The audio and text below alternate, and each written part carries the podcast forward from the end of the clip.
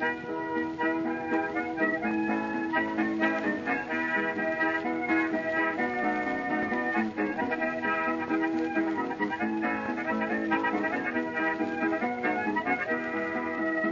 hello and welcome to Shot Reverse Shot, a podcast in which we will attempt to talk about films uh, in the confines of a particular theme that changes from episode to episode. I am Joe Gastineau, and joining me uh, after a long break uh, is uh, Mighty Fine Blogs Ed Davis. How are you doing, sir? I'm doing very well. How are you?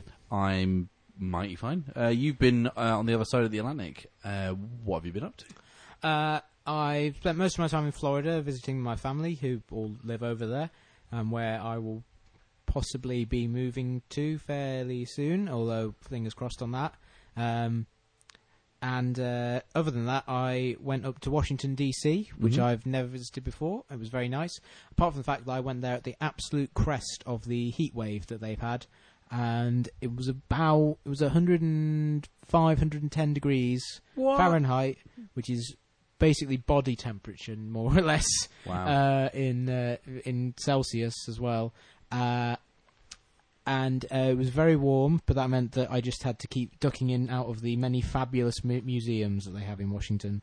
Uh, and then just generally, you know, went sightseeing, went around all the various museums, uh, went to because the Smithsonian has about 17 museums in the centre of Washington that you can walk around. So went to ones to do with you know uh, mainly about Lincoln because I'm a big Abraham Lincoln kind of uh, fan? You're a big fan, of Lincoln? big fan of him. No, I'm very very. well, this year you're spoiled for choice for Lincoln films, aren't you? I know. You've got uh, one where he's uh, a president of America, another one where he's a vampire hunter. yeah. Well, no, in Abraham Lincoln Vampire Hunter, he's both. So, oh, you know. okay. Uh, this isn't like a prequel to become him coming president. No, he's a vampire hunter for a bit, and then he's president, and then it ends with him going to have a lovely evening at Ford's Theatre, Oh, which okay. which I did visit as well because Yeah. you can go in Ford's Theatre and you can see the presidential box. They don't let you into it because obviously it's a it's a landmark. It's, it's a murder scene. Yeah. and in the Smithsonian, they had Lincoln's top hat that he had. He was wearing, or stovepipe hat, which he was wearing when he was shot or when he died. I don't think he had it on his head at the time. Well, that'd be rude to wear that in the theatre, especially for the person sat behind you, Yeah, exactly. who at that point was holding a gun. If only he'd been wearing a hat. yeah. And uh, yeah, John Wilkes Booth was an actor, I believe, a Shakespearean actor. He was a Shakespearean actor. He was from the foremost acting dynasty in America, so Yeah. he was very famous. So, by that rationale, Drew Barrymore should be assassinating Obama at some point. I think that's In the most likely going to happen. Yeah, Yeah. Or, or one of the Hustons. Uh, Danny, Danny. Huston. It would is- be Danny. I, he's by far the most likely.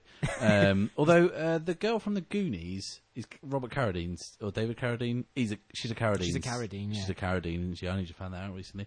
Anyway, that rather rambling introduction um, leads us to uh, the topic of. Uh, uh, of, of this podcast, we normally have a theme, but this is not really a theme, is it? We're talking about directors, Yeah. and we're talking about uh, the importance of directors. Obviously, you do need a director because, um, well, otherwise it wouldn't be a film, would it? Um, but I'm going to kick things off uh, with a, a kind of o- an open uh, statement, um, which is something I heard uh, the actor Christopher Eccleston say. He said, uh, "Theatre is an actor's medium, film is a director's medium." Discuss. Okay. Uh, yeah, I think that's uh, definitely true because of the visual aspect. You know, there's not a huge amount of because because the use of, of montage and, and things like that, which are obviously depicted di- dictated by a director. hmm That is is where the director's hand comes more into play, and the decision when to use music, when not to use use music, when to end a scene, and and things like that. Whereas in theatre, you know, those things play a role, but the it has to unfold physically in front of you within the space. And the person watching it might not be looking where you want them to what look Yeah. and all that kind of stuff. Yeah, there's no there's no way for you to tell everyone to to infer importance other than f- from what the actors are saying, Mhm. which uh, is something that's very easy to do in uh, filmmaking. You just have to insert a close up of someone's face or of an object or you know similar. So yeah, so it's th- that that on that basic level, that's why it's it's more of a director's medium than an actor's medium. and because the director has a greater say in shaping also the performance of the actor because they can choose different takes. Mhm. They can, whereas you know theatre, the actor gives his performance and that is what people see. Yeah. Once the theatre performance begins, the director has no input in it. Mm. They can do what they like essentially on stage. I mean, I'm not to say that directors aren't important in theatre, No. um, but um, it's uh, slightly less so. You don't see a director's name above the title No. on a theatre poster. Very Uh, rarely do you see it on a poster in the theatre. Um, and you know, conversely, uh, once the film has been completed, that's where the actor kind of uh, that's where their involvement stops. Yeah, they hand their they hand they do their work. They give what been asked to do, Yeah. and they hand the component parts of the film over to the director to um, put together. I've done both. I've directed plays and I've directed uh, films, um, equally as bad, uh, both in both mediums. Um, and um, I absolutely fucking hated directing theatre uh, because you felt so powerless once it was going on, and you Right. couldn't shout cut, and you couldn't change it, and whatever the people in the audience, you can't. You have to say to, oh, you should have come yesterday. it was so much better yesterday. yeah, He didn't fall over and his head didn't come off yesterday. um, but in a film, you can you can do what you like. The power's uh, intoxicating. Uh, I made a um, assistant director tie my shoelaces because uh, I wanted to see if I could. and uh, I was immediately apologetic to her. I just asked her if she would, and she did. And I was like, "Wow, this is this is mental." Um, but the director, the role of director um, in the art form of cinema, because it's the youngest art form, I guess, yeah, of, uh, of the big four. of the big four. yeah. Um, It's uh, the I mean we're talking an art form that was in late, invented in the 1800s, kind of mid to late 1800s. Um, feature films have only really been around since the early 1900s. Um, the role of director in those films is something that really has. Uh, it's been through so many kind of uh, modes. Really, it's been in flux. Um, it probably started out in the kind of 20s with these uh, this, the kind of silent films which were quite often directed by the stars as well. So someone like a Buster Keaton or a, a Charlie Chaplin would would be the kind of the total controlling influence over it because they were behind and in front of the camera. Yeah, or um, in the case of people who didn't act in the films, or or maybe people who started out as actors, like I think D.W. Griffith started as an actor and eventually, because that because that was the thing as well. There was often a very fluid sort of thing. Is once you work started working for a studio, it was easy to kind of move up through the various things and mm-hmm. then wind up a you know a director within a year or so of starting. But uh, for them, it would be a case of they would just constantly go from project to project, which is why you know there were hundreds, thousands of films created in the early part of the 20th century, often by you know a relatively small number of, of directors. If you look at a lot of the silent era directors, they'll have you know like 800 credits to their name or something ridiculous. the like films that. were a lot shorter as well back in the Yeah, day. but even when you get into sort of feature feature filmmaking, they'd still be cranking out quite a few a year because they were, you know, hired by they were hired hands essentially, and it was like once you'd finished production on one film, instantly go into the next one, the next one, the next one. and And, I mean that that rolls over into the kind of golden age of the studio system, the the thirties, where um, you know uh, directors, stars, everyone were contracted to individual studios, which had their own kind of house style and a way that they like to work. But that's when you you kind of got the first real concrete impressions of of, of directors laying an individual stamp on Mm. on films. Yeah, although there were, yeah, I think uh, there's the, the, there's a distinction that's going to come up over and over is the distinction between someone who's doing it as a job and people who are doing it because they are artists and that's how they express themselves. So Sometimes there's overlap between Yeah, the there's two. there's there's blurring there. Yeah, there's blurring as well, but even in the sort of early days where people were cranking out those sort of things, there were people who had a distinct style. You know, you've got someone like an F.W. Murnau, who's un- undoubtedly, you know, his films pretty much unmistakably his. Griffith has his own Lang. scent. Lang, yeah, Lang definitely. Chaplin, Keaton, ob- Mhm. obviously. Part of that is is tied up in the fact that they were both on the screen, so it's kind of it's hard to mistake a Buster Keaton film for anyone else's because Buster Keaton's in it. Yeah. But even so, like the the way in which they use the medium, you know, feels like them and, and their their distinct timing, or you know, the the kind of uh, schmaltzy, saccharine element of uh, of Chaplin's stuff. Certainly, his stuff as the Tramp uh, is distinctly his. Uh, but yeah, as as you move further along, that line, uh, you start to see more people rising up through the ranks who are able to kind of do that. Uh, like Hitchcock, obviously, is from a very early point in his career was very obviously someone who had his own style, and Mhm. that just got more and more pronounced the longer he was working. Uh, John Ford, another one. Howard Hawks. Howard Hawks, yeah.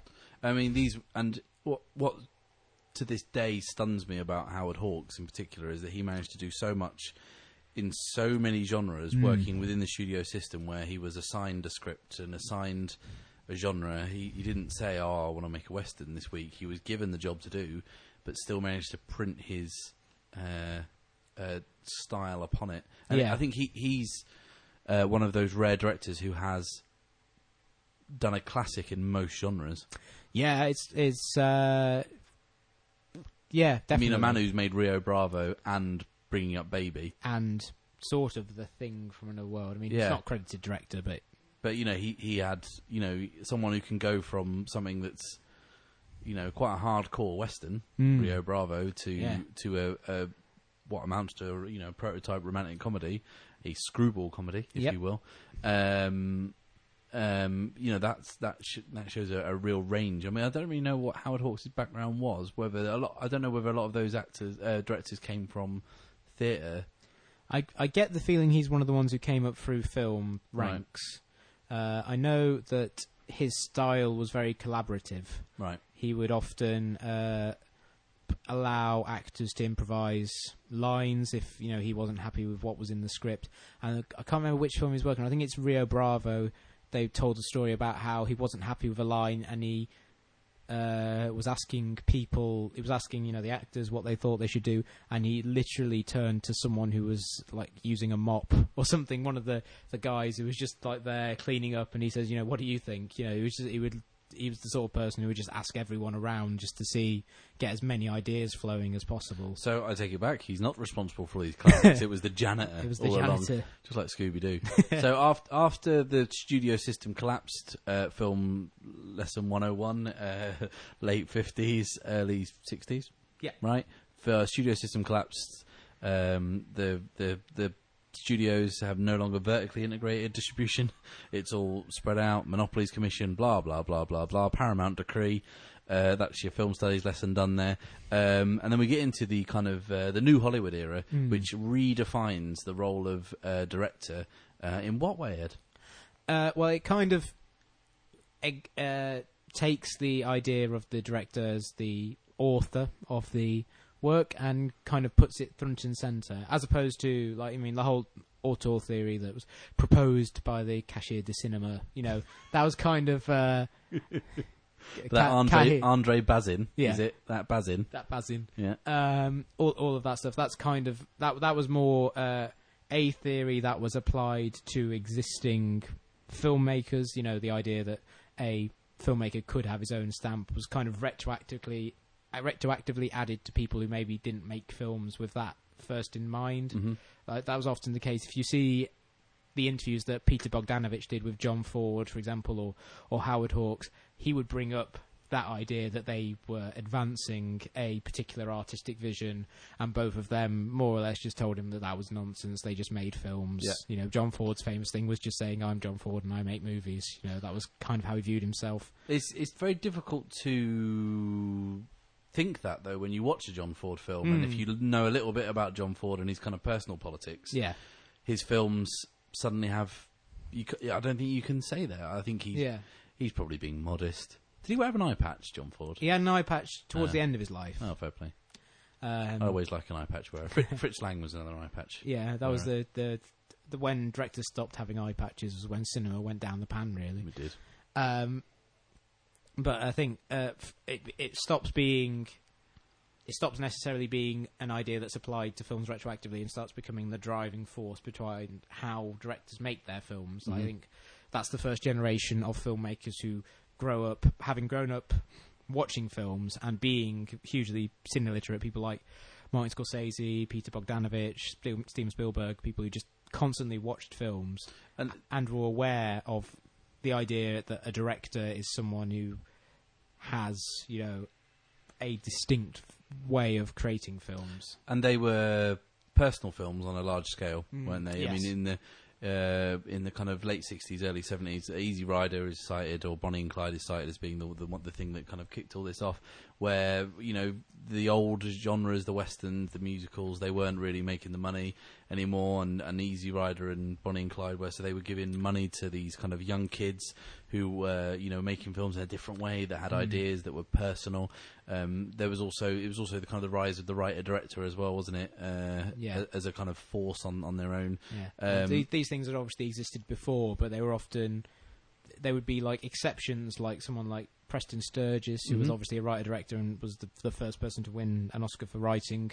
Um, but uh, they were kind of people like that were kind of uh, predicated on being successes. Yeah. he was allowed to be a writer director who had pretty much complete control until his films stopped making money, at which point people just kind of like started taking them away, recutting them, renaming them, and stuff like that. Or you'd see people on the fringes, people like you know John Cassavetes, who would take acting jobs uh, to raise money, to fund and, his own little yeah, and, films. and make little films, personal films on the side, Sam or Fuller, Sam Fuller, who did studio jobs and then would uh, fund things like you know crazy ass films like uh, Shock Corridor or The Naked Kiss on his own, or Park Row on his own dime. Basically, mm, uh, they weren't the big studios didn't want to touch these those sort of films. But during the 60s and 70s, those are exactly the sort of films that start coming out of studios. So, uh, harking back to the last podcast, we have uh, late seventies, uh, some very high-profile failures, um, and with the emergence of blockbuster cinema like Jaws, Star Wars, that kind of caper, leads on to the eighties, where the kind of producer, uh, in many ways, is.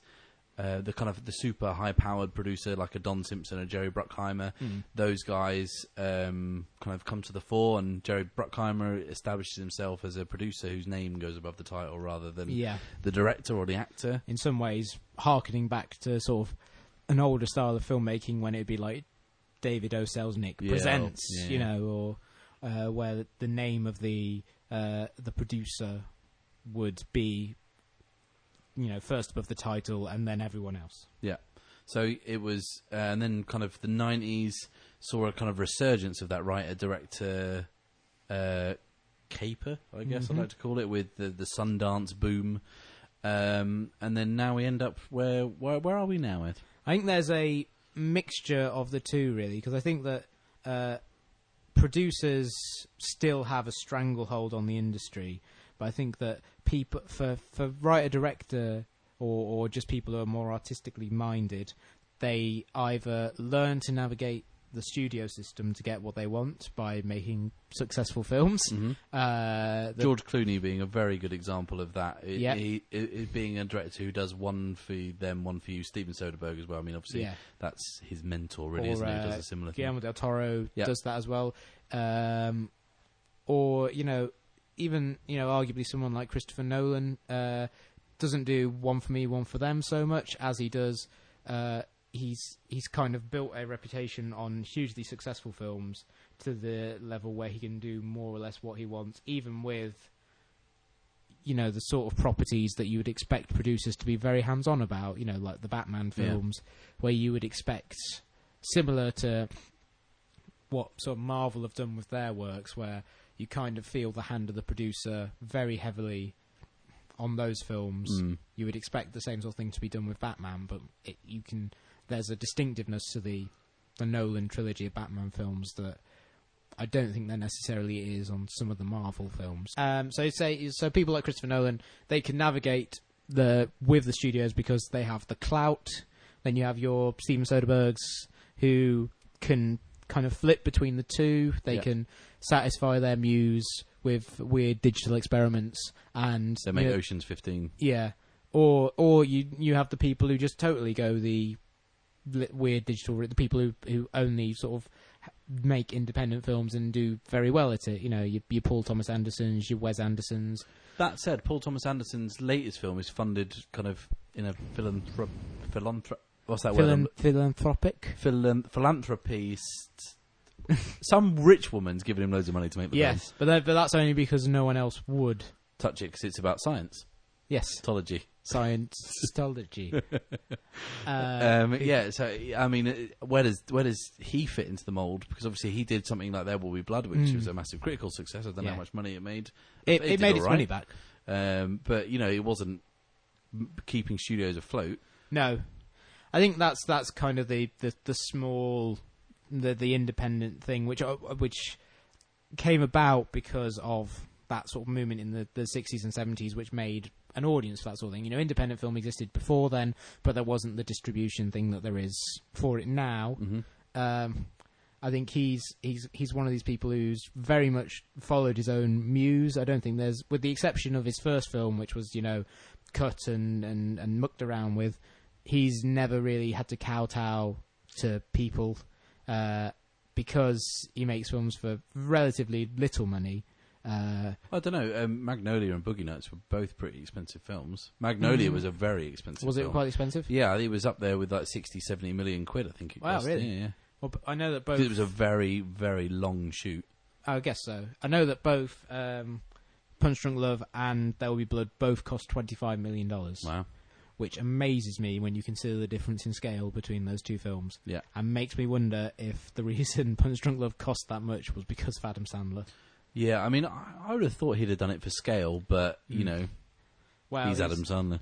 Yeah, his his career either side of it doesn't suggest to me that he has much of a muse that he wants to, you know, let out and and. Uh, uh, It's a shame. Treat. He, he's good in that film. he's very good in that film. He's very good in Reign Over Me as well. As a, he's a he's, he can be very good, but he essentially enjoys uh, conning people out of a lot of money. Yes, by playing all the characters at once. yeah, Um, I'd like to see. I would have liked to have seen. Um, he was down to play the Eli Roth role in Inglourious Basterds, wasn't he? what Adam Sandler was. Yeah, originally. Oh, And I fucking hate Eli Roth in Inglourious Basterds. Yeah, he's a he's that's a very bad performance. And he's a director. He shouldn't be acting. yeah, There are rare exceptions when directors can act. Look at this segue here. Look at this. nice. um, is um, you know the the rise of the kind of uh, director star. And it's not unusual for actors to direct films. Uh, Gene Kelly used to do it all the time, And uh, but he had a. A Stanley Donen, I think, was he a choreographer or was he more the filmmaking side? I'm I think sure. he was he was a he was a choreographer, but he was also because what didn't he originate West Side Story on the stage? Pass. I'm pretty sure he was he was the original director of West Side Story on stage. So I think Okay. he had a, I think he had a theatre background as well. Right, okay. But like with, uh, I mean, Clint Eastwood is by far the most successful one I can think of, unless you can think of anyone more successful as being a. I mean, Orson Welles probably. Yeah, but he, did all wasn't. right. He yeah, hi- his his weren't of the sort of. Uh, he didn't make as many films as Clint Eastwood no, overall, and I don't think he had the the lot. He, he didn't have the success. he starred in a lot of his own films. He starred in a lot of his own films, yeah, and a lot Did of he- them he- are great. Yeah, a lot of them are good. Um, but Clint Eastwood kind of made the mold for that, didn't he? In the he didn't start directing films until he was already a well-established star. and Yeah, the he started with uh, Play Misty for me. um, with um, the mum from Arrested Development as a Yeah. stalker. Um, but um, someone like him, he's he's been able to do that for decades, and I honestly can't think of anyone else who's who's done that as well. I mean, John Cassavetes, you mentioned beforehand, Yeah. he wouldn't star in his own films. He No. would do the films. He'd do like a Rosemary's Baby, and then go and make something, Yeah. something off his own back, which looked like it cost fifty p, but you know, didn't. It had a great cast, and you know, he he was very much uh, the the godfather or grandfather of uh, of independent film in that sense. Mm. Um, but can you think of anyone else? Uh, what other notable actor directors can you think Uh, of? Woody Allen leaps to mind. Oh yeah, that guy. I think he, he, he, it's sometimes could be hard to remember that because a lot. He also has done a lot of his films where he's not the star. Yeah. Um, he had a big gap between Scoop in 2006 and his most recent film To Rome with Love, which is his first one he's actually acted in. Oh, he's in that, is he? Yeah, he's he's got a, he's a small part in that. Um, but for most of the sort of forty odd years that he's been uh, a director, he has uh, he's been the star of his own films. I think he's he's he's uh, similar to Clint Eastwood in that, but th- that's even taken a step further because Clint Eastwood doesn't write his films. He Mhm. you know, he finds the scripts, he develops the films, and he, he directs them and, and often stars in them. But uh, Woody Allen writes and directs and, you know, often starred in his. So that's going even further in terms of, like, you know, actor, director, sort of superstar things. Um, uh, yeah, and that's someone who has complete control over their Mm. project from conception to execution. Yeah. Um, Takeshi Kitano is another one I can think Yes, of who stars in in a lot of his own films. Again, uh, established star before he turned to directing, because he was uh, obviously a big name in Japan, and uh, you know, and, and had acted in a bunch of stuff before then. Yeah. Um, you don't see it as much these days, do you? No, not really, because I think it's uh, maybe sort of actors who have who are established in as as actors before they decide to move into doing directing, kind of feel that it's too. I wish Quentin Tarantino would do it less. Yes, uh, maybe they feel as if it's too much of a strain, too much because it seems like like I've I've just made like little comedy shorts in which I've acted and directed Mhm. against my will sometimes Yeah. more because can't get anyone else to be in them Mm-hmm. uh, and it's a pain in the ass trying Yeah. to do them both.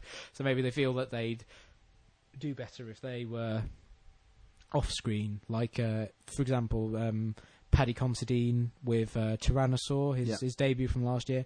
You could easily see him in the Peter Mullan role, like he'd be a younger character, but you know he could have acted in that and you know handled the intensity of that character, but he opted not to because I think he wanted to focus on the visuals and the overall sort of tone of it. Really, Uh, I'll tell you an example of a modern day actor director who's doing it again this year is Ben Affleck yes, because he was in uh, what's it called the uh, the town.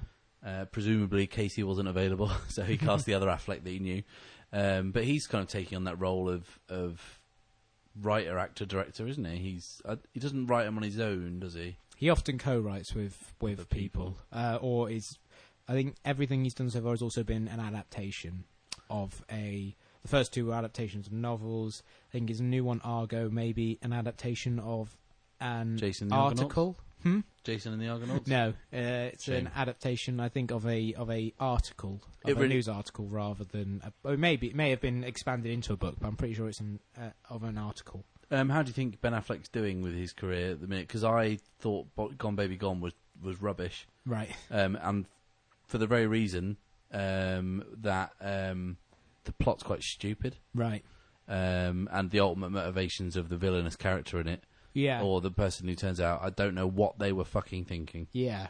If you break it down too much, but Yeah. I liked the elements of the performance. I liked Amy Ryan, I liked Casey Affleck, and I liked the fact that John Ashton from Beverly Hills Cop was in it, and Midnight Run was in it, um, in a small part. But um, I very much more enjoyed the town, Yeah. uh, although he had it was just heat in Boston, Yeah. Uh, pretty much right down to a, a couple of scenes that were exactly the same. Yeah. No, I, I think he's. Uh, I, I liked Gone Baby Gone, but I'd read the um, Kenzie and Gennaro books by Dennis Lehane beforehand, and uh, so I think I was probably viewing it more interested in seeing how they would carry the tone across, Right. and also you have that thing in the back of the mind. If you've read the book, you kind of understand what's happening more.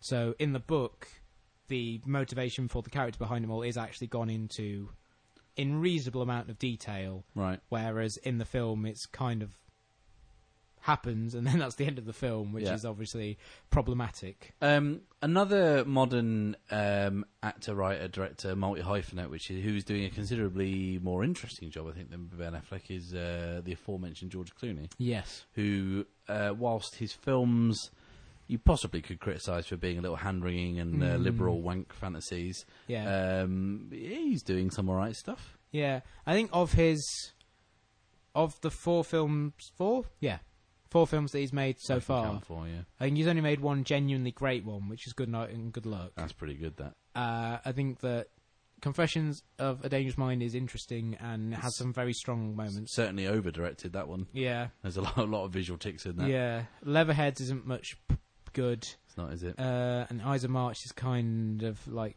Yeah. not great. Should have been a lot better given the cast Yeah, and the source material. yeah. I think it, I, I think his uh, my opinion of him as a director probably rests on whatever he does next. Because at the moment it seems like He's doing Spider Man 2. ah, Ah. it seems like he's uh, someone who may who got lucky once and like this uh, got on the source material that's perfect for him because obviously of his politics. Yeah, the story of Edward R. Edward R. Murrow plays into that, but also because his father was a newsman and he Mhm. actually went on the set of the Murrow program when he was younger and stuff like that. So it, that was kind of a perfect intersection of everything that he likes and he knows about, and uh, everything either side of that maybe isn't, and maybe he needs to do something that he's more interested in. Do you know what he's doing next? I don't know. I don't think he's got anything lined up. Hmm. Um, I know, like Ides of March was something he was doing for, for ages For and ages, time, and ages. Yeah. We'll IMDb it afterwards. Um, okay, so uh, we've covered actor, directors, all that kind of stuff. What about um, films that we can think of that deal with um, the directorial process, the the the um, what it is to make a film, um, what the artistic struggles are.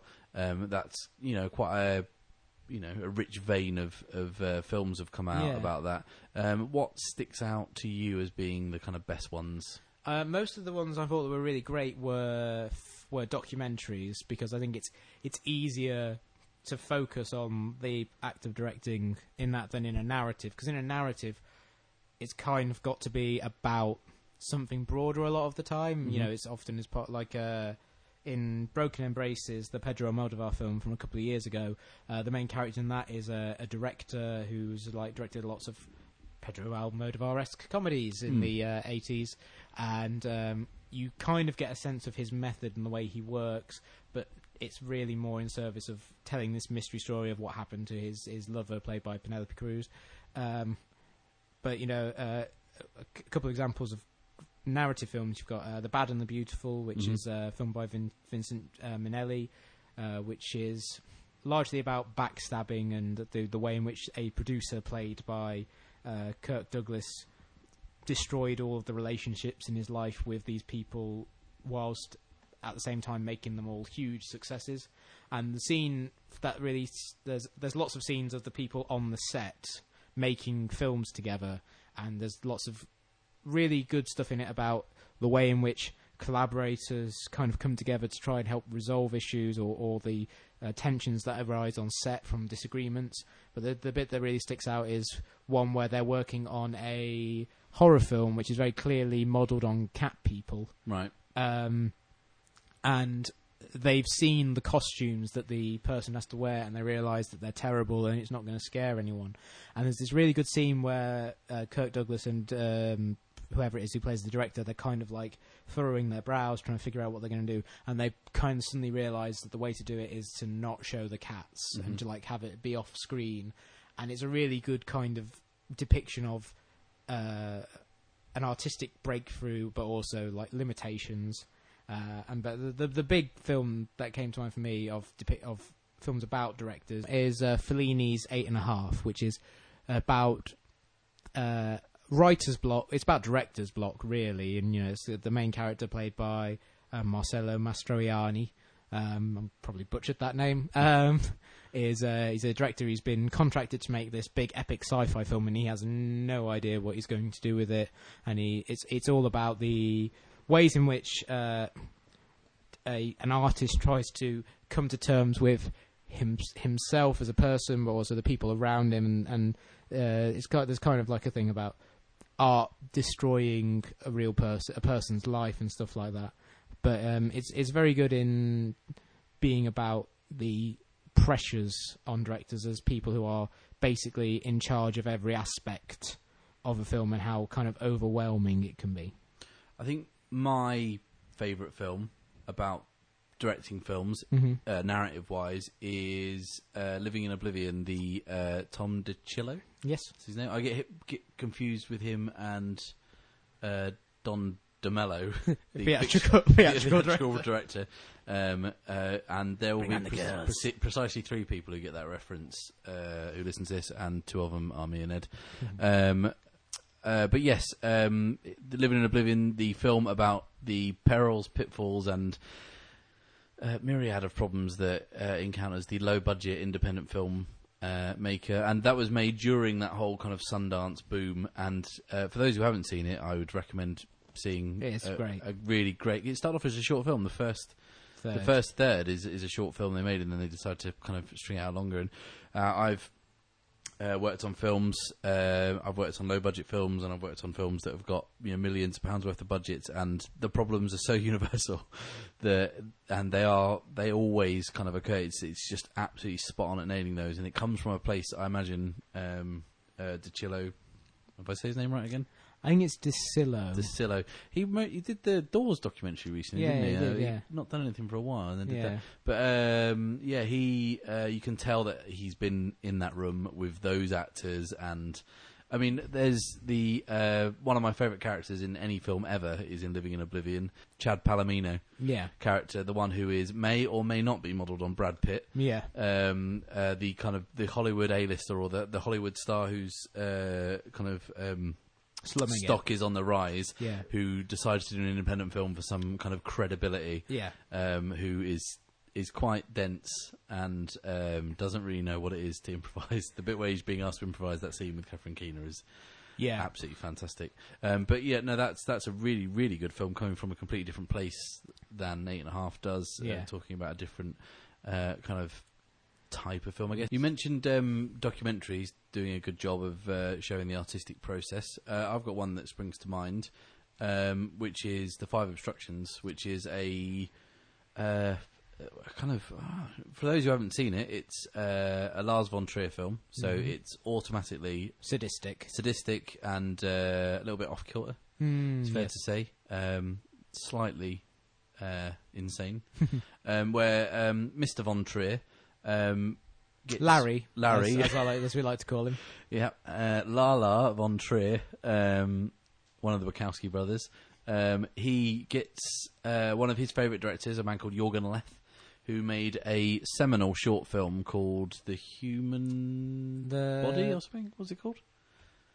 The something, the something human, Perfect Human. the perfect human. He made a film called The Perfect Human, which was kind of like a very arty short film. He made it in the 60s or whatever, and it was a very influential film in the kind of Scandinavian scene. You know, that Scandinavian scene they Yeah. have now. Um, and Lars von Trier sets uh, Mr. Leth the um, challenge of remaking the film five times um, with various obstacles or obstructions placed before him. So um, the first one is uh, is it each no shot maybe longer than twelve frames, and you have to shoot it in Cuba. Yeah, And he sends him off, and what you get in, and then the next one is you have to shoot it in the worst place on earth, yeah, and uh, y you have to be the only actor in the film. Yeah. Uh, So- animation, was another one. Animation, he has to do one, um, and it's a really great film. Especially my favourite moment of the film is when he's Larry is very very displeased with uh, Jorgen Leth's attempt at doing the one where he shoots it in the red light district in Mumbai. Yeah, And he decides to punish him by saying that the next obstruction is you make the film without any obstructions whatsoever. right. And Jorgen Leth just said, "Oh, you bastard! Why you do? Because you know that's that's that's impossible. He's already made the film. Yeah. you know he's already done it, and without any restrictions or anything. It's a it's you know it's, it's is it a different film? Is it the same film? Mm. It's it's really interesting, and it's it's a lovely way of of of um, watching two directors and their own processes uh, being worked out in a very unusual way. Yeah, definitely. Um, and it is great at uh, depicting the creative the creative process sort of from beginning to end really because you do see the making of each film and then you do get to see bits of each film do you get to see i suppose each film's like a shorter version of the original Yeah, over the whole film, you see the whole of a perfect human in bits. They show it in bits, don't they? It's a really very well edit- edited film the way it puts it together. yeah because it could have just shown you the the film at the start and then shown you remaking Yeah. it, but it, it unfolds it as it goes. Um, but it's a very it's a very interesting film in the sense that you watch a man revisiting something that's defined them. Mm, yeah And there was there was big rumours last year or two years ago that uh, Lars von Trier was going to do a Five Obstructions with Martin Scorsese. Yeah? I think it was confirmed at the same cannes film festival where he made a bit of a fool of himself uh, Uh, because he did he say because something he joked about, about, Nazis. Nazis. Yeah, he made an ill an ill phrased joke about about Hitler, uh, which people then led to say that they were accusing him of being a Nazi, which I think is more an indication of how humorless people at Cannes are.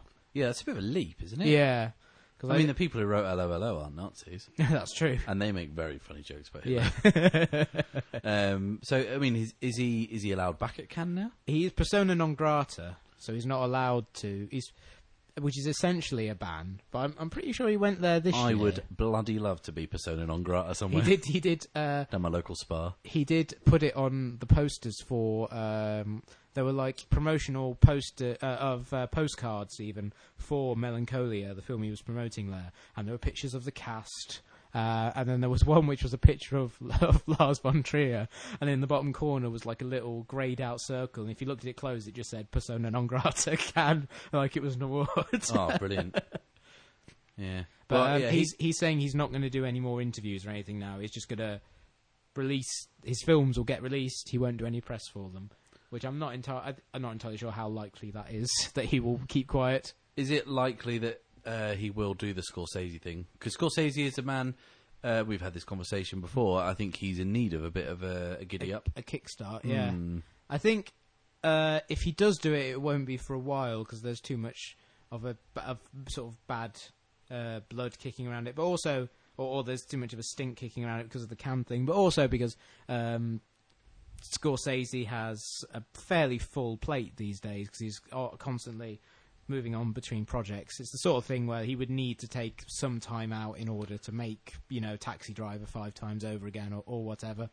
So I think it would, uh, if if it were to happen, it might be might not be for a while unless they're secretly doing it now, um, They could be. which they could be because uh, Von Trier is so out of the limelight at the moment. Yeah. But- yeah. And they both could be dressed as Nazis. Exactly. Yeah, that'd be in very poor taste. Uh, what other uh, documentaries can you think of um, that really highlight the struggle or the uh, the process with which uh, directors go through to make Uh, films? there's two um, about Terry Gilliam films. Mm-hmm. Uh, one of which is called the Hamster Fac- the Hamster Factor, which is about the making of Twelve Monkeys. And the title refers to a incident during the shooting where I believe he was unsatisfied that a hamster wasn't running around in a wheel and spent a whole day doing it. In the end, you can't see it. Yeah, it's like it's a very small part of one shot in the film Mhm. in which Bruce Willis is naked in his cell in the future, and there's a hamster running around in a ball, and it took them a whole day to try and get it right because the hamster wasn't running right, and so that's all about that's all about uh, Terry Gilliam struggling to make a film that actually gets made, uh, and then the same two directors who directed that also came along and directed uh, a making of of his film, the uh, Man Who Killed Don Quixote, which ended up not getting made, Mhm. but the documentary is called Lost in La Mancha. It was interesting because the hamster factor was not released theatrically; it was a extra, Extra. on the DVD. But it Yeah. actually, t- it's I mean, almost better than Twelve Monkeys itself. It's a whole, it's a full ninety minutes as well. But that one, they're both they're really interesting contrasts because um, the Hamster Factor is all about uh, Gilliam working within a studio, having to deal with producers, and you see how someone who has a incredibly distinct artistic vision uh, struggles to express it in an environment that perhaps isn't hundred percent geared towards his whims. And someone who's also got a less less than stellar financial record. Yes, or, or uh, and and uh, is somewhat uncompromising. I think it would it should be said about. Mm. There's a great bit in there with him and Bruce Willis, and they're. It's actually a very good. Um, it says a lot about Bruce Willis and says a lot about Terry Gilliam, and they're having a, a discussion about a bit where he's got to get something out of a boot, or he's got to push someone into a boot, or something. Yeah, And Bruce Willis is like, I, I, I don't think my character would do that. And Mm. Terry Gilliam saying, well, you know, I want you to do that. And Bruce Willis is like, well, I don't agree, but Yeah. I'll do it anyway. yeah, Um, it's it's exactly what you were saying. The director does the the star does their work and then hands it over to a director. yeah, They have to kind of trust. There's a trust relationship that goes. The, the the actors give their trust to the director, and it's up to the director to make the best film out of it. yeah. And there's also it's also one of those. Uh, it's a rare making of documentary that goes from start to finish. It goes from the pre-production through to actually uh, ending with like Terry Gilliam going on the Tonight Show or, or something, and you get to see also the role the director plays in the marketing materials in helping to choose the taglines, Mhm. which includes the funniest thing I've seen in a non-comedy ever, Go on. which is where they're looking at potential taglines, and one of them that is shown is "Our future is in the hands of a man who has none." And Terry Gilliam says, "That sounds like he has no hands." It does. That's And instantly what I thought. There's a great bit in um, Lost in La Mancha where after all the problems that are beset, I mean, Howie doesn't kill himself during Lost in La Mancha or the making of uh, Don Quixote. I will never know. There's a great bit where you know they've gone through so many problems, and that there's a bit where I think they start to see the light at the end of the tunnel, and he says, "I can't make this film anymore. I don't. I, I, my." Incentive and my my vision for this film is just gone as if it was and that was a lovely thing that you that a filmmaker has this uh, idea in this film in them for a short period of time and then Yeah. it loses its because you know films are you, you know you climb up a mountain to get them. Fitzcarraldo is a great metaphor for making the film. The, this kind of huge effort to get somewhere and then it's you at least you've done it and then you can kind of work on it. And you know he he'd gone through all this trouble and, and got 10 minutes of footage in the can. His lead actor was dying of spinal injury or something. And um yeah was, everything was going wrong. Um, and he, yeah he just I don't have the film in me anymore. Yeah, yeah, it's it's a great, it's it's a quite a tragic film in that regards, you know, and that's why I think it's it's good that those two films exist because they do offer sort of nice counterbalances of when things go, how difficult things are when they go right, uh, versus how difficult they are when things go wrong. or they just don't go Yeah, at all. Exactly. I mean, how how little they got done is it like considering how long it was shooting, you know, you see. But what what little you see of the film looks really impressive, and Mm. you know the design of the stuff and the ideas that Gilliam's kind of like throwing out there just makes it sound like it would be a really fascinating film to watch. And all that you really see of it is like the last shot of the film where uh, it's three giants running at the camera, and then that's the end of it. uh, another film um, on a similar thing because he mentioned uh, Fitzcarraldo, uh, Burden of Dreams is a very good uh, documentary about a film that got made almost uh, against the better judgment of everyone involved, which is all about the making of uh, Werner Herzog's Fitzcarraldo. Uh, and that's a good. It's almost like a Herzog film in itself because Mhm. Herzog films are all about man in extremis, essentially. And uh, in that one, it's about uh, a lunatic who who decides that he wants to make a film in the middle in the middle of the Brazilian jungle. and make, is a film are. about someone doing something extraordinary which is drag a paddle steamer up a mountain and actually do that for real and actually do that. in a jungle Film in places where there's um, a war very Yeah. nearby. Mhm. Uh, film about an hour's worth of the film with different cast, and then have to abandon it and then come I, back. I always forget that bit of Yeah, they- uh, you see uh, Jason Robards and Mick Jagger. fucking hell that would have been a they different film. how far did they get in with Jagger and Robards because they got- Robards I can see but yeah, Jagger, Jagger. what I think they got reasonably far into it. I, I mean, they filmed. I think they filmed a lot of the stuff that's not on the river, right and then it all fell apart before they could go quite far down the river. Um, I've not seen Burden of Dreams. Is is this the film? Because there's two, isn't there? There's, there's Burden of Dreams and My Best Fiend, the two films Mm. about Herzog and Kinski. that- Yeah. Is, is, is this one where you see him saying he's got a gun and he's going to kill him? I don't think you see it in that one because I think that's on Aguirre, the Wrath of God, Oh, okay, where yeah. he'd be threatened to shoot him. Yeah. But you do see them on set together, uh, Kinski screaming at him and Herzog just being very stony faced, Yeah. which obviously makes Kinski even madder. But also, uh, Herzog explains how that was a tactic that he would sometimes use Mhm. to. Because Kinski would be too energetic in his performance, and he wanted someone to be more subdued, so he would get him really angry, so he would kind of be exhausted right. when they actually went to shoot the scene. That's kind of two lunatics, really, isn't it? In a, in Yeah. a in a in a situation governed by lunacy in the most uh, insane part of the world. Um, so yeah, that is uh, yeah a Herzog film in itself. Yeah. Um, American Movie is a film I very much like. I harp on about it all the time. I picked out of my best documentaries when we did the, the Truth episode a while ago. Um, a film about someone who has literally no talent whatsoever, trying to make the great American film against all the odds, and that is um, very much like Living in Oblivion. Uh, for Living in Oblivion, a film about making a film with very little money, Yeah. and um, American Movie, a film about making a film with no money, no real script, not really much of a clue, Yeah. um, but still manages to be a, a triumph of, of the will. No, that's something else. of the human spirit. Of the triumph of the human spirit. Yeah, right. It's got, Um, that's got less than fascist connotations. yeah, Lars von Trier wouldn't be interested. Um, uh, de- uh, depictions of directors in particular in films we've kind of touched on. What about when directors turn up in other films as actors? Mm. I really like Martin Scorsese as an actor. Yeah, He turns up in like Quiz Show and he's in Taxi Driver twice. I think once by accident. yeah, Um, well, once in the back of the cab, he replaced another actor, didn't he? But he'd already been in it yeah. when he has that like cameo in the slow motion bit, so it's a bit odd.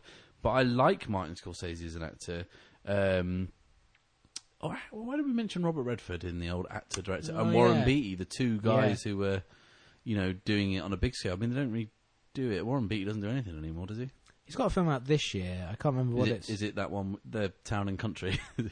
No, oh no, not that one. I know Warren. look, Warren Beatty has been talking for about a year or so about doing another Dick Tracy film, Oh, brilliant. um, which would be his return. But I think that's more because uh, something. I think the rights are coming up for uh, the rights are coming up for sale again. I think if he says it's one of those things where he might be saying it so he can keep hold of the rights so that someone else doesn't make a film. Oh, okay. In the same way that you know, They don't want to damage his legacy of that Yeah. one film he made 20 years ago that no one cares yeah, about. it's a bit it's a bit of a weird situation. Obviously, he hasn't been in a film in eleven years, but I think uh, he's uh, he's he's he might be thinking about getting back into it, or he might just be happy shagging Annette Bening. You know, who wouldn't be happy with that?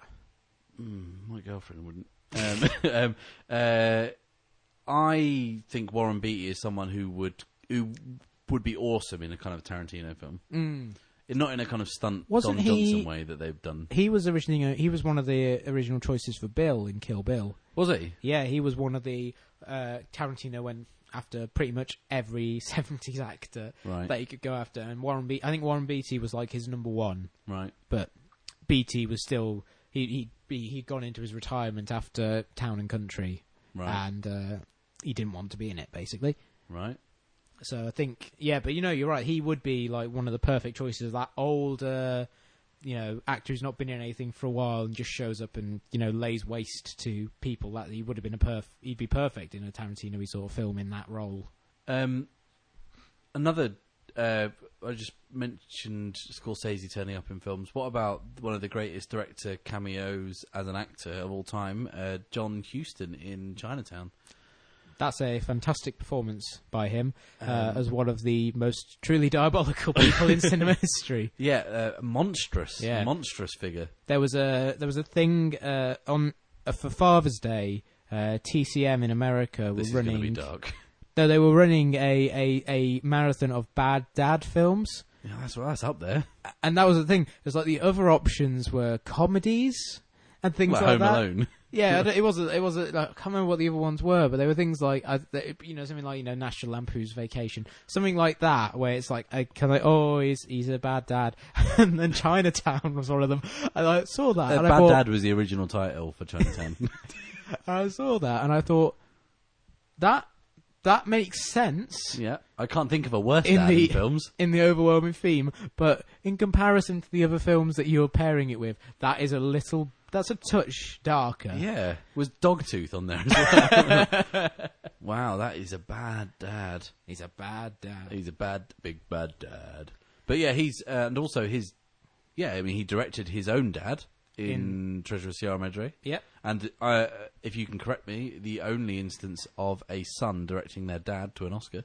Yes, he's also, I think, the only case of a father directing his child to an Oscar as well, because uh, uh, Anjelica Huston won hers for Prizzi's Honor, which is a John Huston joint. Ah, it's a John Huston joint. So he is, uh, so they're a family of Oscar winners in which he's kind of the focal point. It's nepotism gone bloody mad. Is what it is. There is a notable person who, who crops up in films quite a lot. Who's a director who's quite famous, quite distinguishable. Is that Alfred Hitchcock? yes. He turns up in all his own films, and given how grim some of his films are, still managed to get away with a comedy cameo Yeah. in practically every single one of his films. What's his cameo in Vertigo? Because that film's pretty fucking dark. Uh, isn't it him just uh, walking his dog? Or is that in The Birds? That might be The can't- I Birds. I know the best one of his cameos because uh, of the nature of the film it's in is uh, his cameo in Lifeboat, a film that takes place entirely on a boat. Uh, Does he it- play a life preserver? he appears at one point. Someone opens a paper, and on it is a weight loss advert, and he is the before Brilliant. standing next to a much thinner man, uh, which I always think is if for for inventiveness, it's his best, but it's also it's quite a funny gag. Yeah. Very funny gag. Well, that's it. It's weird because he puts gags in films that are kind of Quite you yeah. know, in in the, in the example of Vertigo, a kind of incredibly dark psychosexual nightmare. Yeah, Hmm. or like um, there's one in uh, I think it's Stage Fright where he's like walking on a street in London and he does a comedy double take uh, at um, one of the main characters. Uh, and again, that's a that's a mystery. That's about murder, about uh, wrong wrong um, mis- uh, mistaken identity, which is obviously a, a theme that's in pretty much all of his films. But you know, that's just kind of like a he gives himself a little gag where he just kind of like, wait, what? Can't fucking resist it, can he? That Yeah, guy. God. Hey Ed, guess what? What? It's time for the top ten list. Yes. And um, you've not heard this yet, but I have made a top ten jingle. Do you want to hear it? Yes. Here we go.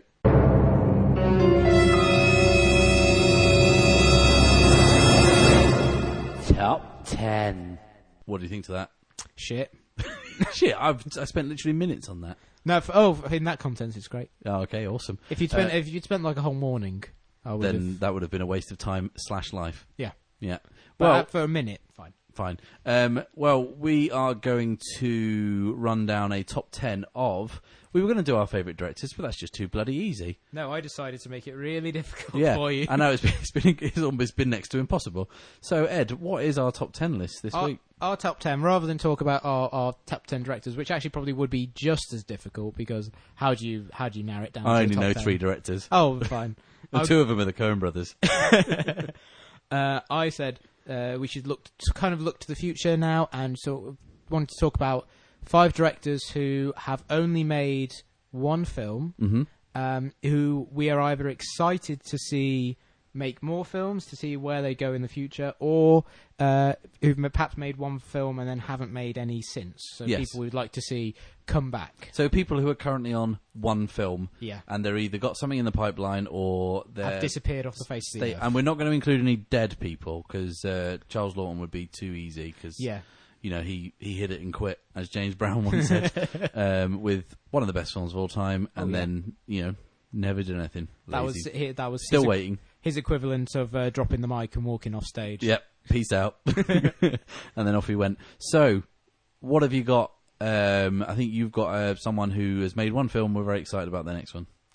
Yep. Uh, first off, I want uh, also the thing we would uh, kind of distinguish against is uh, we're, we were allowed to talk about people who perhaps made lots of made short films or have done TV work. Mhm. So uh, the top of my list is Lena Dunham, Uh, director of Tiny Furniture. Good film. Very, uh, yeah, I like it more. I think last time we spoke about it, I said I didn't hate it. Yep. I've come to like it more. I've seen it since and, and, and liked it a fair deal. But the, one of the reasons I'm really excited to see what she's done is since she made that film, she's created and starred and written and directed uh, the HBO series Girls, Mm-hmm. which kind of expands on all the great things about tiny furniture and extends it even further. She explores uh, her, that particular milieu of sort of twenty some aimless twenty somethings trying to kind of decide what they want in New York and about you know sex and relationships and stuff. And she treats it in a way which is funny and uh, unvarnished. I think she has a very uh, distinct voice in a very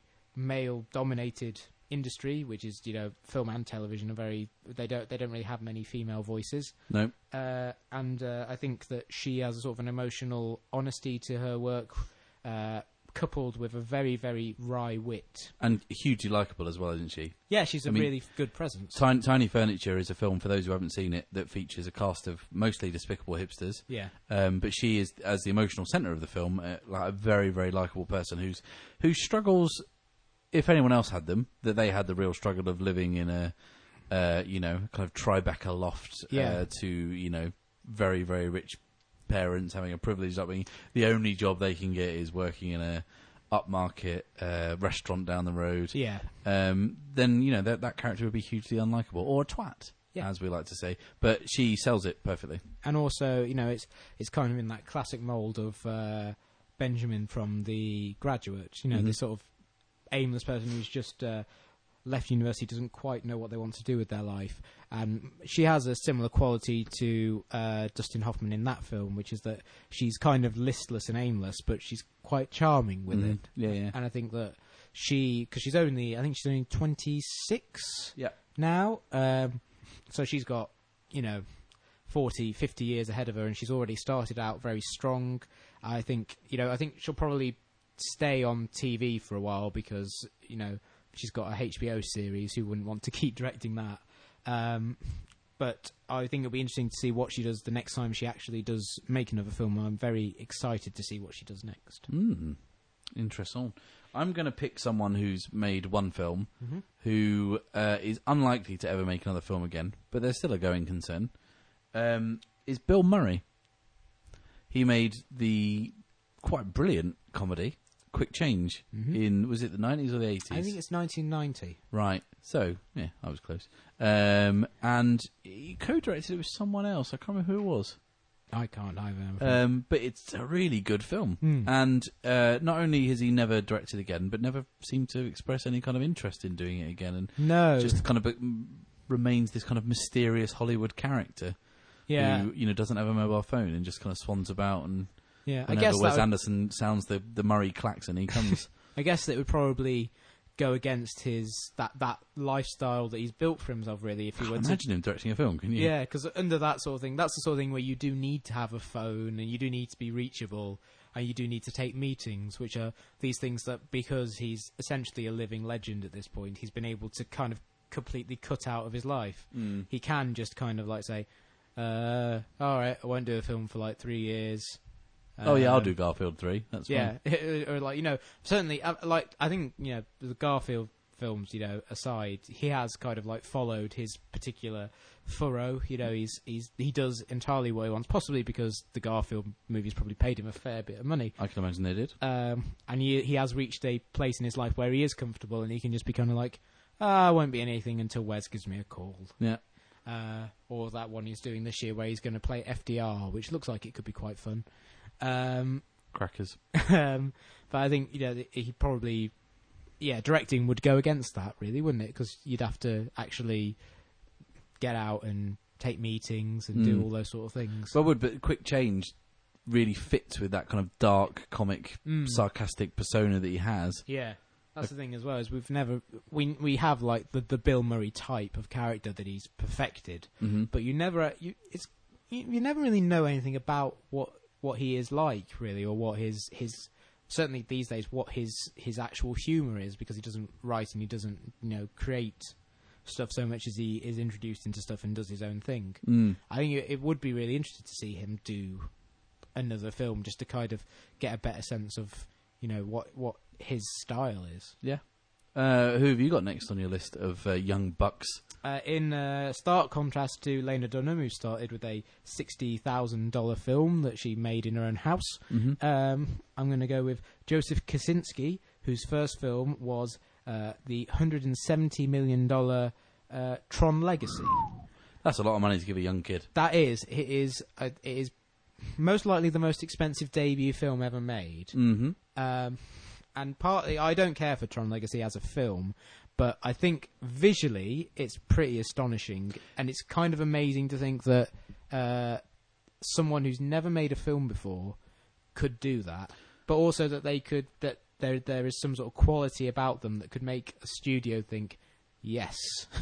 I'm going to give this kid 170 million dollars to make a film. Backstory of Kosinski: He made the kind of promos for stuff like Gears of War Yeah. and Halo and things like that. The kind of the TV adverts that look like they were very very expensive films. He Yeah. made, he made those and then went straight on to Tron Legacy, Yeah, which, I, I've not seen. yeah, even even I'm not sure who ordered that Tron sequel. Certainly not me. even considering how like accomplished those adverts are for like the Gears of War games, because I've I've seen them, they are very effective. It's the Mad World one, isn't it? yeah, did, yeah. they're just like they're, and I think the success of those games can probably be largely attributed to him. Yeah. really, because they are they are good games, but the thing that really sold them to an audience was these kind of almost jaw dropping adverts, and uh, but even like leaping from that to Tron Legacy, that's a huge difference, really. And uh, he's got a film out this year called uh, Oblivion, which is a, uh, I believe, a post-apocalyptic sci-fi, which sounds really intriguing. And I, I get the feeling he's the sort of person who would be, who could make a really, really good film with a good script. Mhm. And this is based on a comic he's written, which apparently has been fairly well received. So the So story he's, seems to he's not just a visual stylist. He does have some Yeah, he does have kind some of sort of narrative chops. yeah some narrative chops, but I think he was band that narrative chops. he was probably a little bit hamstrung by the sort of screenplay and the world of Tron Legacy. So I think may, maybe Oblivion turns out to be like shit and, and rubbish, but um, you know that's possible with all films. Um, but I think it'd be. I'm really, really intrigued to see what he does next, having you know come from seemingly nowhere to direct you know a a massive film and to kind of of almost written his own ticket at this point really because even though Tron Legacy wasn't a massive hit it wasn't a colossal flop Yeah. it, it, it made its money back Yeah. Um, I'm going to pick someone who made a film in stark contrast, going back down the budgetary scale here, Mhm. um, to uh, Kosinski. He made a film for what's rumoured to be uh, $7,000, I think. yeah something like that. Um, I'm uh, talking about a director called Shane Carruth, who made a quite brilliant low budget film called Primer uh, in 2001, maybe? I think 2004 I want Yeah. to say 2004 sometime between 2001 and 2004 he made a film called primer which um, is a kind of yeah a really bold time travel film um, in which people get into a cupboard and then appear as themselves later. And it's it's it's you know quite dense with maths and theories and physics Yeah. and stuff. A lot of people there's not so much kind of whizzing through the space-time continuum like bill and ted. There's l- more kind of bleeding ears and kind of uh, really dense conversations about well they haven't got any money so No. there's you know they're saying why this cupboard will send you through time um, and he intriguingly for years since then has said oh i've got something in the works i'm doing something and nothing's ever come off Yeah, I remember. I'd say about a year and a half ago, there were rumours that he was gonna like that his second film was gonna play at I think Sundance or one of the big American festivals, which didn't amount to anything. Mm. And that's kind of the the sort of ground he's been in since then. I think you know, he, he is doing something this year though because he has some kind of role on the new Rian Johnson film Yes, Looper. It's, yeah. Whether it's a producer or a kind of consultant or something, or whether he's helped with the script, I'm not sure. But that for the film Looper makes that even more intriguing. Yeah, and you, we were, I mean, both of us, we've said in the past, we're both already very intrigued by it because we're both huge fans of, of Rian Johnson's work. And yeah, and with that little element thrown in, um, yeah, he's he's the sort of and Jennifer Love Hewitt's in it as well. Yeah. Uh, he's the sort of person I think. Uh, yeah, I, I would love to see what he would do with eight thousand dollars. yeah. He will literally go through the gears at a thousand dollars at a time. um, but I mean, I I just wonder why he's not done anything. I mean, is it just Yeah. he wants to do it completely on his terms, or Well, isn't he uh, like a?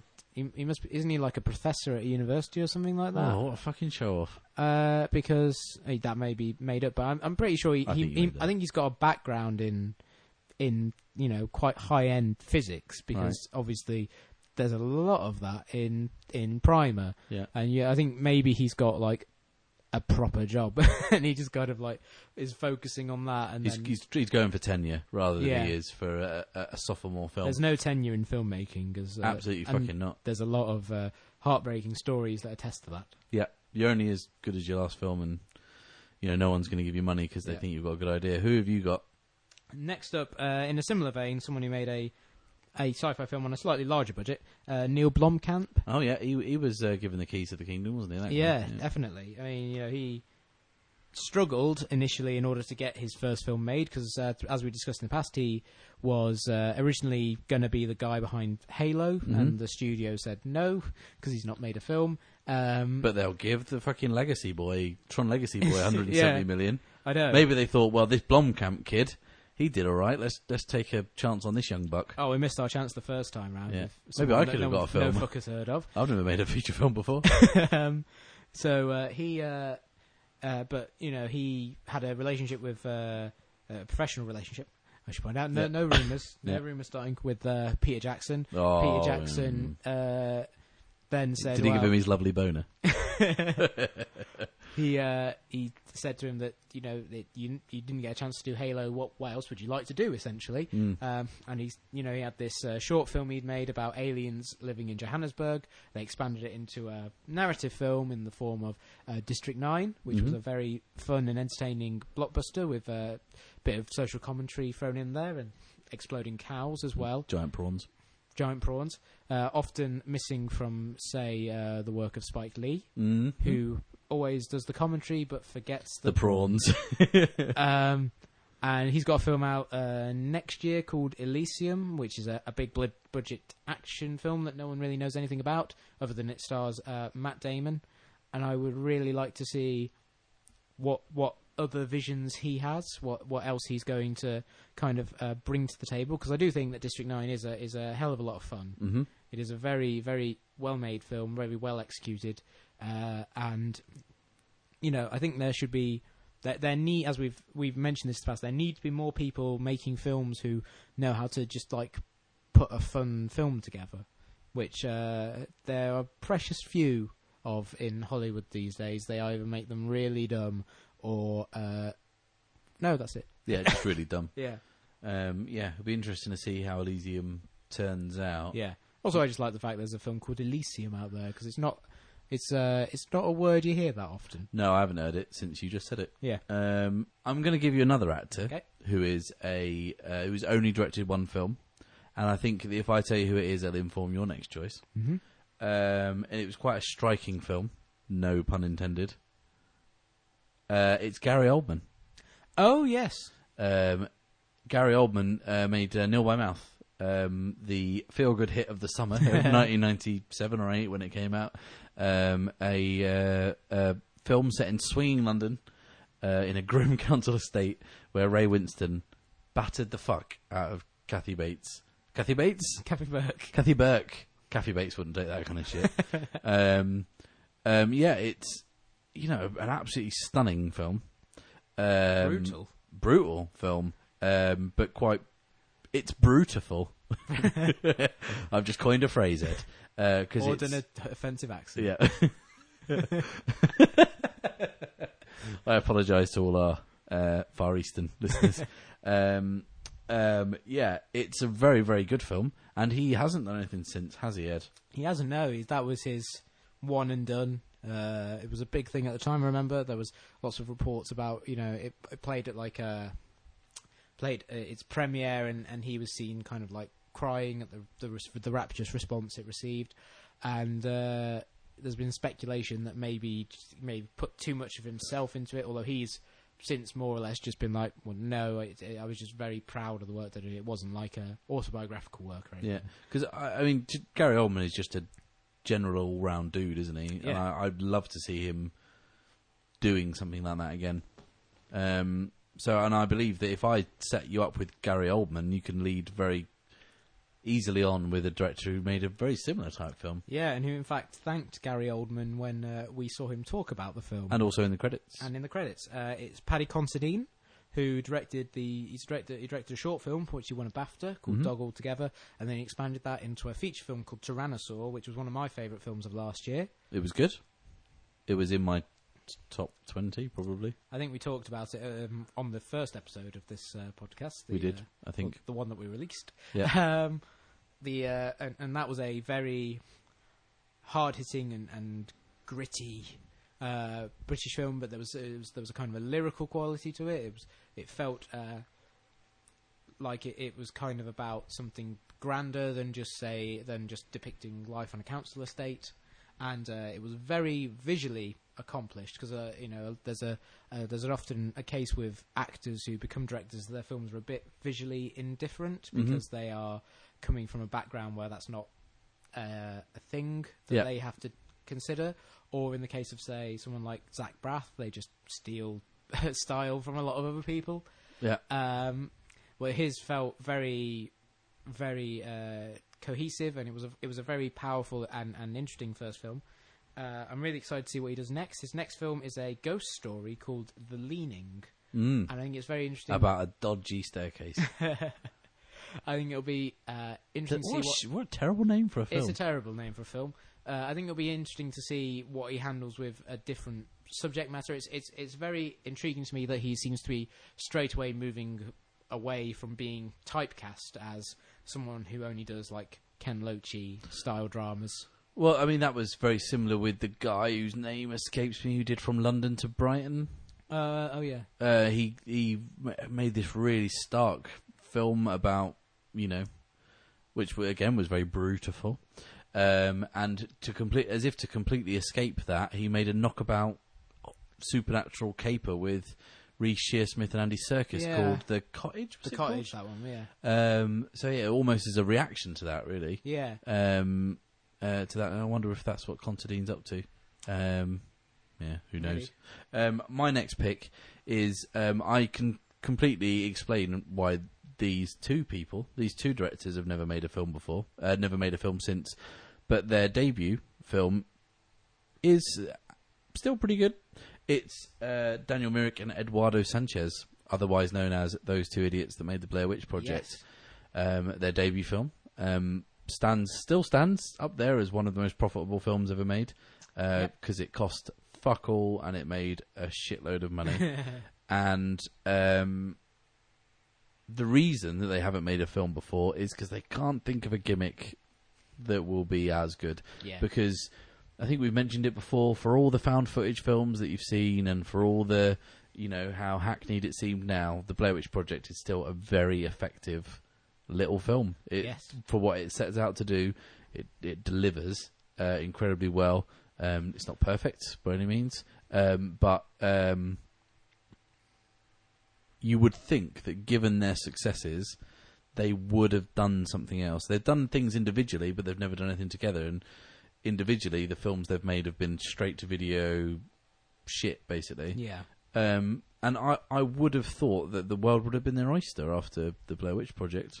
Yeah. Because it's certainly been that way for the Paranormal Activity gang, yeah. even though they've changed directors over them. But Yeah, but o- o- Oren, Oren Peli, who's the guy behind the uh, the Paranormal Activity series, he's uh, very much remained involved with that, and he's obviously done lots of uh, stuff since then as a producer on other projects, Mhm. like uh, Insidious, that Yeah. uh, film he did with the guys from Saw. mm-hmm. Uh, so yeah, he he is very much the antithesis of those guys because pretty much as soon as that film was released, he was like he'd lined up, you know, a sequel to that which he wrote. He lined up uh, other projects he wanted to work on, other directorial works, a TV series. You know, he just straight away leapt into doing all those other things. Whereas those guys have, yeah, it's it's weird that they never managed to capitalize it in some way. yeah, Well, and, uh, and a shame really, because like you say, Blair Witch very effective very good. Maybe, maybe they just made so much money they don't really feel like. I wonder how much money they did make. Mm, 'Cause they've got. I think it, it probably made them millionaires. Yeah, probably didn't have to do much Yeah. after that. Um, what, what what's your? Uh, is this your last choice or is this? Mm. Yeah.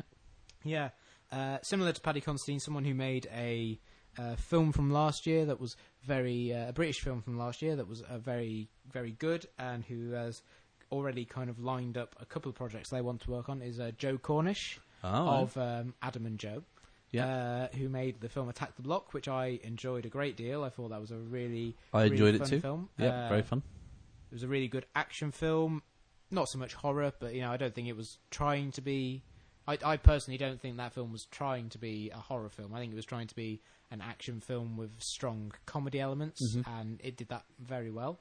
Especially considering that it was, you know, just set in a tower block. Yep. But it was very, it was uh, really well made. It looked, it looked amazing for you know a, a, a, a British film. Uh, there's a kind of aesthetic for British films that certainly when you get into sci-fi and horror that they go for much uh, much uh, lower down in kind of scale and budget and things Mhm. like that. But that one felt felt felt very big. Yeah. Uh, and he already has uh, lined up a couple of, of projects. He's working on a film called Rust, or he's just been announced that he's adapting a, a graphic novel called Rust for Fox, and he's also been attached to an adaptation of a book called Snow Crash by Neal Stephenson, which is this. Uh, It's a very well regarded book, isn't yeah, it? seminal sci-fi novel that they've been trying to make into a film for years. And whether or not it actually will happen is uh, another question. But uh, it, I, I think it'll be interesting to see what happens with his career going forward, having established himself as this uh, really talented action director uh, Mhm. in a sort of John Carpenter vein, but with a sort of slyer, wryer sense of humour. Even if you know he does go to Hollywood, that does mean that the Adam and Joe Six Music shows will never come back, Oh, that would which be, would be a great loss. a real shame. My last um, choice, I'm going to completely throw out there from left field. Mm-hmm. It is a man who is unlikely to make another film again. Yep. He will probably die soon. But he has made one film. He's not a director. He is famous for another role. He invented this other role on a film. Can you guess who it is? No. It's uh, Walter Murch, who directed the batshit crazy Return to Oz Yes. in the 80s and has never directed a film since. I'd forgotten he did that film. That is Yeah. a very, very terrifying and good film. Yeah, it's great.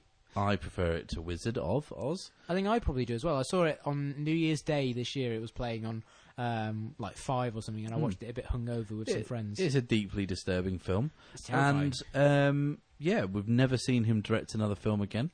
Um, it was between him and Haskell Wexler, who directed Medium Cool back in the day. Mm. Um, but I thought Murch would be a more interesting choice 'cause it's more more recent, and you know, I, I just wonder whether with Murch, I think that you know th- this is a man who has defined his field of expertise. He's a, the sound editor exists because of him. Um, you know, he redefined that role on a film, and you know he's he is will go down in film history as being a, a very very important person in that Hmm. regard, probably the most important person in that regard. Um, but then he made this really bizarre kids sequel for Disney, probably the darkest film Disney have ever done, Very possibly. um, um, which just stands alone as this kind of weird curiosity made. That I, I think it lost a lot of money. I'm not Uh, yeah, sure. I It was very don't, I'm pretty sure it wasn't a big hit. But it's just, I, I'm not really sure what anyone was thinking, and I wonder why he hasn't directed again. Is it because it didn't make money? Whether his name is Dirt because you know he made this, you know, chilling family slice of entertainment, Yeah. um, or whether he just, you know, just found it wasn't for him. But it's full of so many weird ideas that, you know, I mean, um, what's the answer, Ed? I don't know.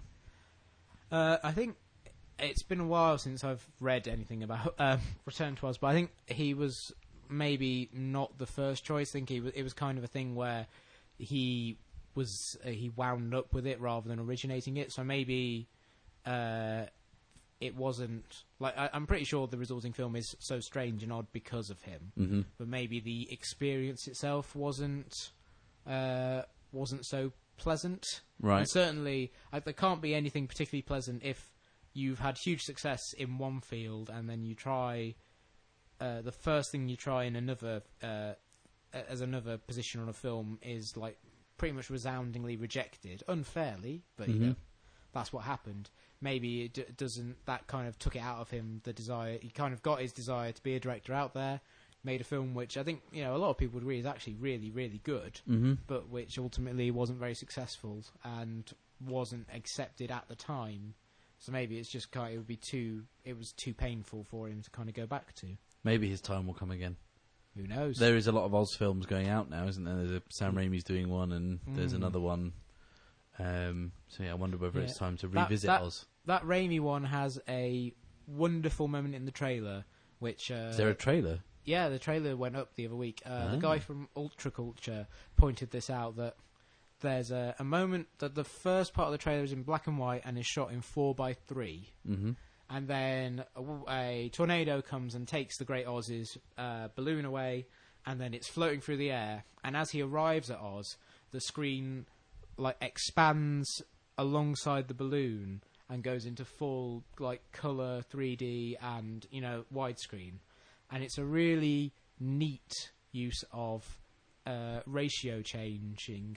Uh, that kind of mimics, you know, the shift from black and white to color in the original Right. but it's done in such a kind of a, a kinetic and, and dynamic way that it's it's really it's kind of wonderful. The rest of the trailer doesn't really impress me that much because James Franco kind of shows up and does his slightly bored thing that he always kind of Oh, does. James Franco's in it, is he? He's he's Oz. So, and when you say he goes to Oz, Yeah. do you mean the Magic Land or the brutal prison in the, The Magic HBO Land. drama? The Magic Land. Because there'd be nothing better than his balloon getting blown away and he lands and gets raped in prison. Yeah, sadly, it's not. Uh, it's not that. It's not a s- a, covert It's not- spin-off. Tom Fontana's uh, The Wonderful World of Oz. How I wish it was. That would be amazing. So I think that um, we've done directors, don't you? Done. Done. It's it again. If you haven't heard it in this last hour or so, it's not even worth bothering with or knowing or even thinking about. This so is the final word. just fucking forget it. Um, de Cinema have nothing on us. Um, that's about right, isn't it? Probably. Yeah, cool. So um, we'll be back with another podcast, no doubt, about something equally as interesting. Um, so in the meantime, it is goodbye from me And it's goodbye for me. and goodbye from me.